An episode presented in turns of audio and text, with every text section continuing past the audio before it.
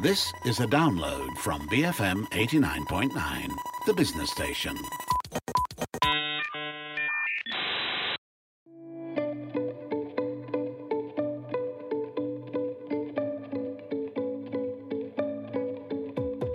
Morning. This is Freda Liu. You're listening to Her Vantage, and this is where we speak to women of influence and leadership. Nadiah Wan, who is she? She's the CEO of Thomson Hospital, Kota Damansara, Group Chief Executive Officer, TMC Life Sciences Berhad, Director at the Institute of Corporate Directors Malaysia, and mentor with Endeavour Malaysia. Now, how has life sciences and the medical industry become more prevalent, and what is its future? Uh, good morning, Nadiah. Um, you know, I was looking at your, your profile. You have a bachelor's in biochemical sciences from Harvard University and a master's in public health nutrition from the University of London and ended up with your first job at Boston Consulting Group. Was that part of the game plan? There was no plan. Good morning, everyone. Um, so it should be reassuring to know that you know you're not the only one who has lost. Um, so basically, I um, uh, when I was choosing, I guess my undergraduate degree, I, I, I knew that I wanted to do science and biology um, was a favorite, but my mom was convinced I would make a terrible doctor. Um, because I was not very patient, and she said, you know, your patients would just hate you. Um, and she encouraged me actually to go towards biotechnology. So I, I got my scholarship to study biotechnology and went to Harvard. And while at Harvard, worked at Boston Children's Hospital um, in a virology lab uh, for four years. And I realized there that research was not for me. And so what had happened was the um, summer before I graduated, I came back home and I was chatting with the president of the Harvard Club of Malaysia, Tan Sri Dr. Lin Yen, and he said, well, why don't um, you know, you um, try interning at a consulting group because you know they take all kinds of people and uh, so i did that uh, my junior year summer and at the end of it they offered me a job uh, and I, um, I think I was just, you know, homesick, wanted to come home and, um, you know, looking to explore something outside of uh, working in the lab. And I came back. I worked for BCG. Uh, and um, I think traditionally in consulting firms, they have people who have MBAs, people who do accounting.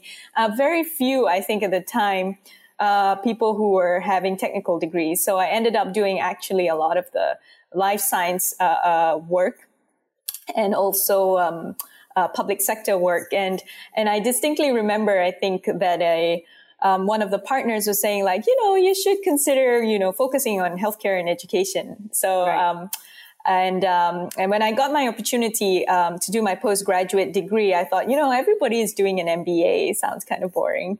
Um, so so I said, you know, if I'm interested in health, I should do a master's in public health. So I managed to convince Maxis to sponsor me to go to the London School of Hygiene and Tropical Medicine, um, and I took a sabbatical from BCG.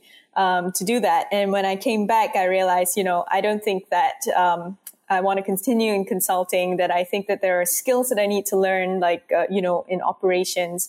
And so I moved to Sunway Group and started there. Right. And actually, it all kind of fits in together, right? I mean, that background in science and, and management as well to, to what you're doing right now, right? So, so I guess who knew? And, you know, you did.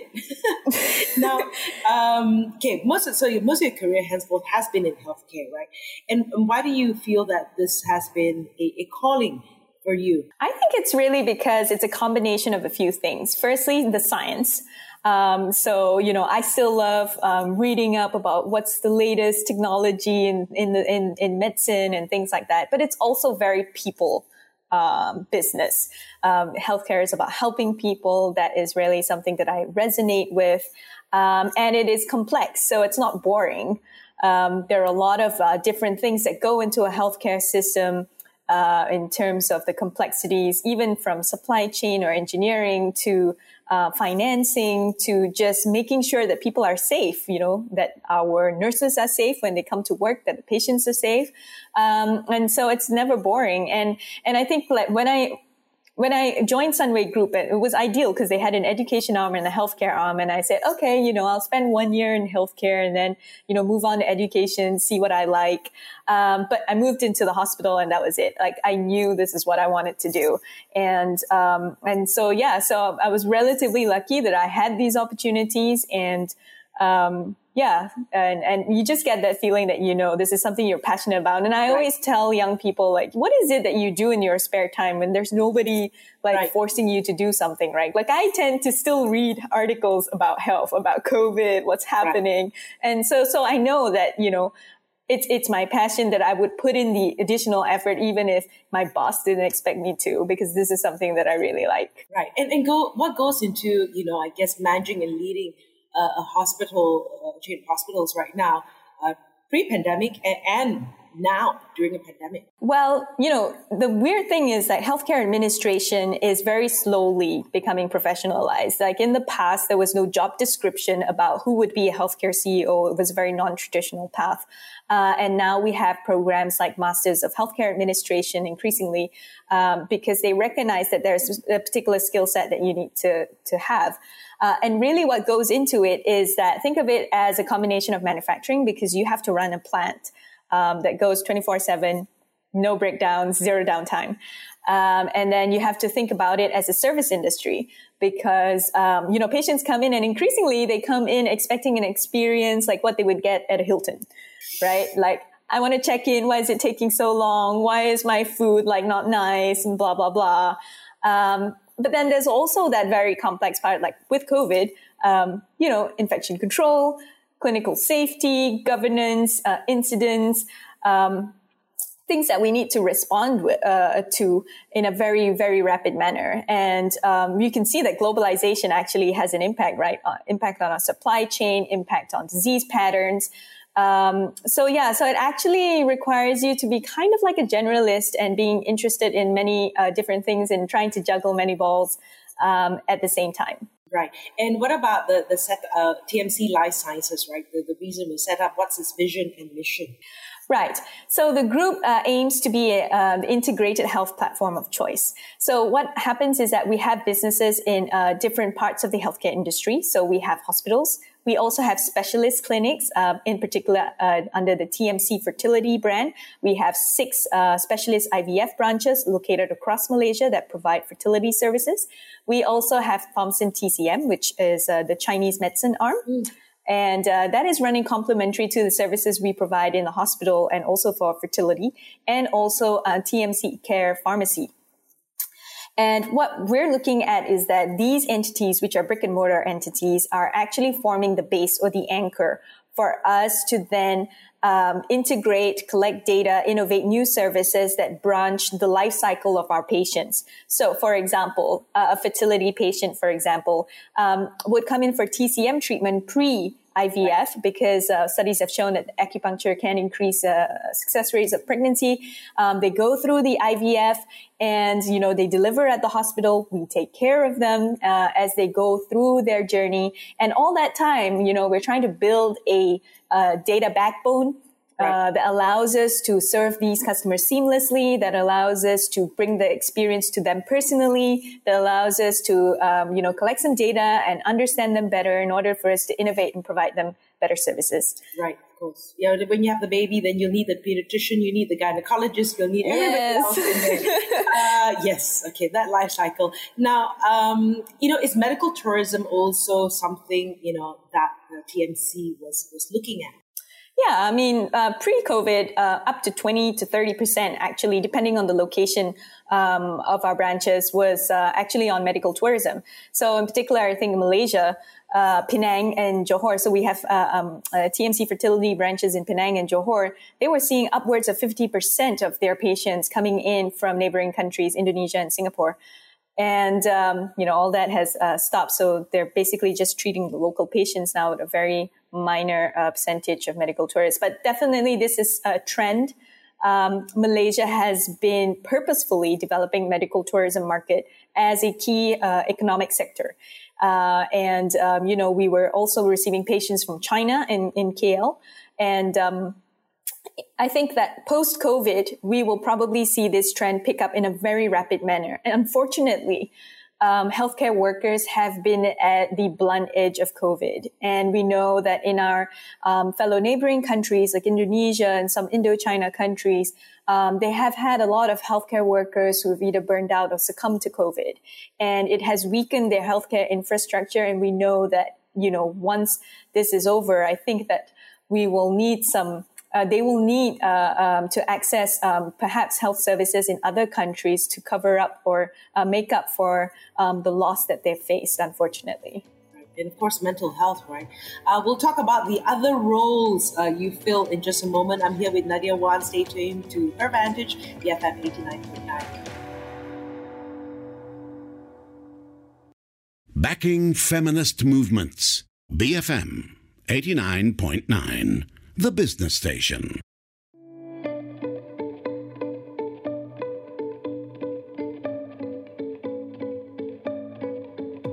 You're listening to Her Vantage, and this is where we speak to women of influence and leadership. I'm here with Nadiah Wan, who is the CEO of Thomson Hospital, uh, Kota Damansara, Group uh, CEO of TMC Life Sciences Berhad, Director of the Institute of Corporate Directors Malaysia, and mentor with Endeavour Malaysia. We'll talk about uh, you as the Director of the Institute of Corporate Directors Malaysia. What are some of the directions uh, happening there, you know, and why are you involved? Right. So obviously the Institute of Corporate Directors Malaysia is really about, you know, uplifting the standards of uh, directorship, particularly independent directors in Malaysia. And we've seen very recently, like the uh, controversies around Serba Dinamik um, right? So there's clear need, I think, um, uh, for um, uh, people, directors to understand their responsibilities. You know, the Malaysian Code of Corporate Governance has uh, uh been issued, and uh, we are trying to move ourselves to um, a, a, direction more in line uh, with developed countries. So a few things.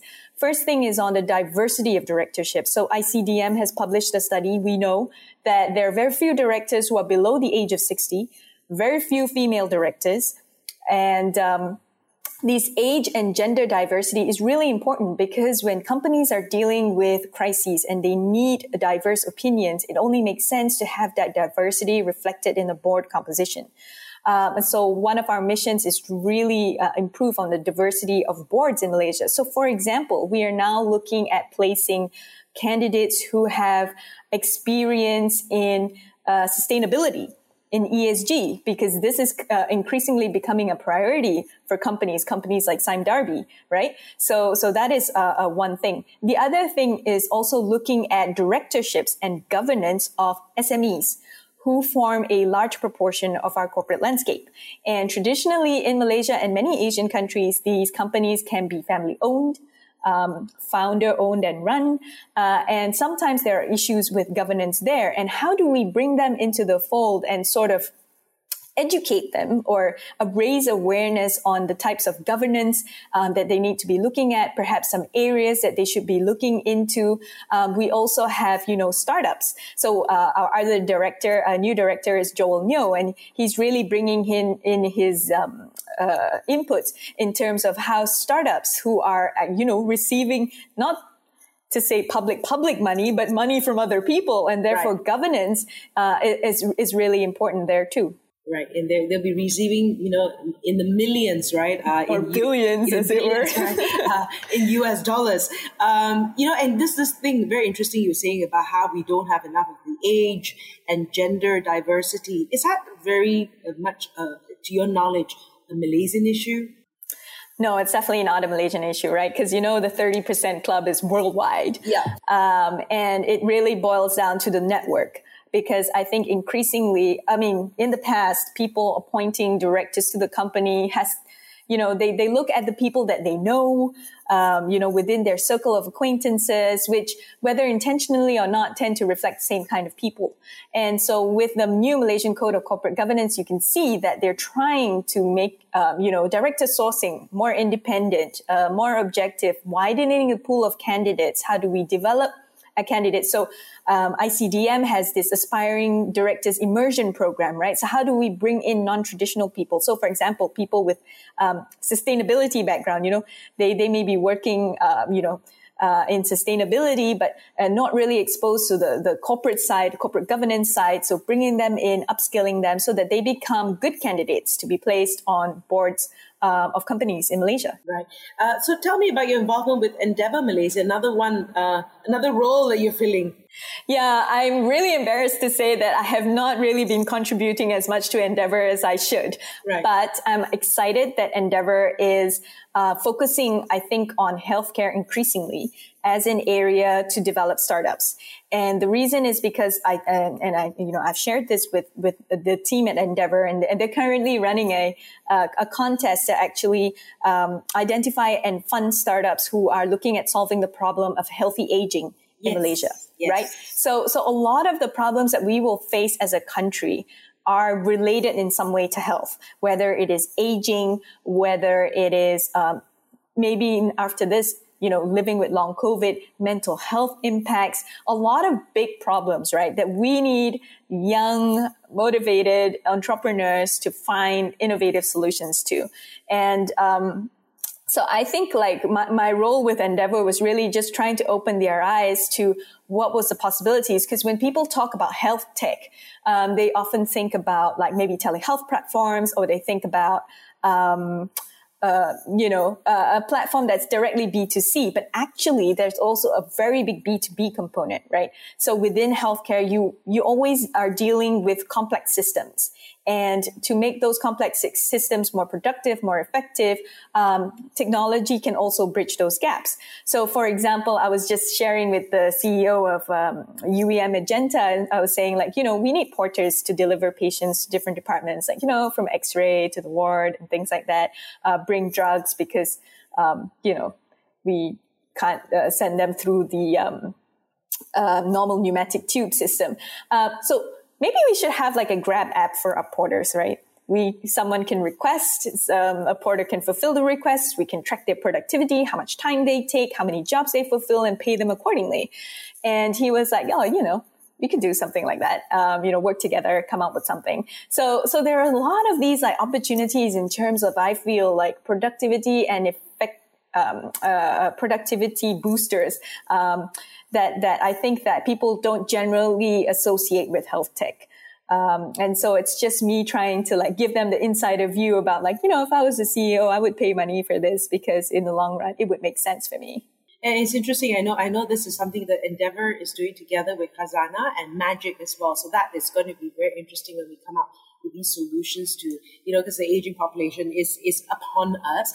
Um, I, I don't know. You said that, you know, um, um, if you've had any dealings with entrepreneurs uh, through Endeavor, and you know, like what what, and I know these are high impact entrepreneurs. When when you when you work with them and you talk to them, you, you know, what what have you seen have been some blind spots with entrepreneurs? So maybe not just in Endeavor, but generally, like I guess where you're coming from as well, the, the blind spots that entrepreneurs might have.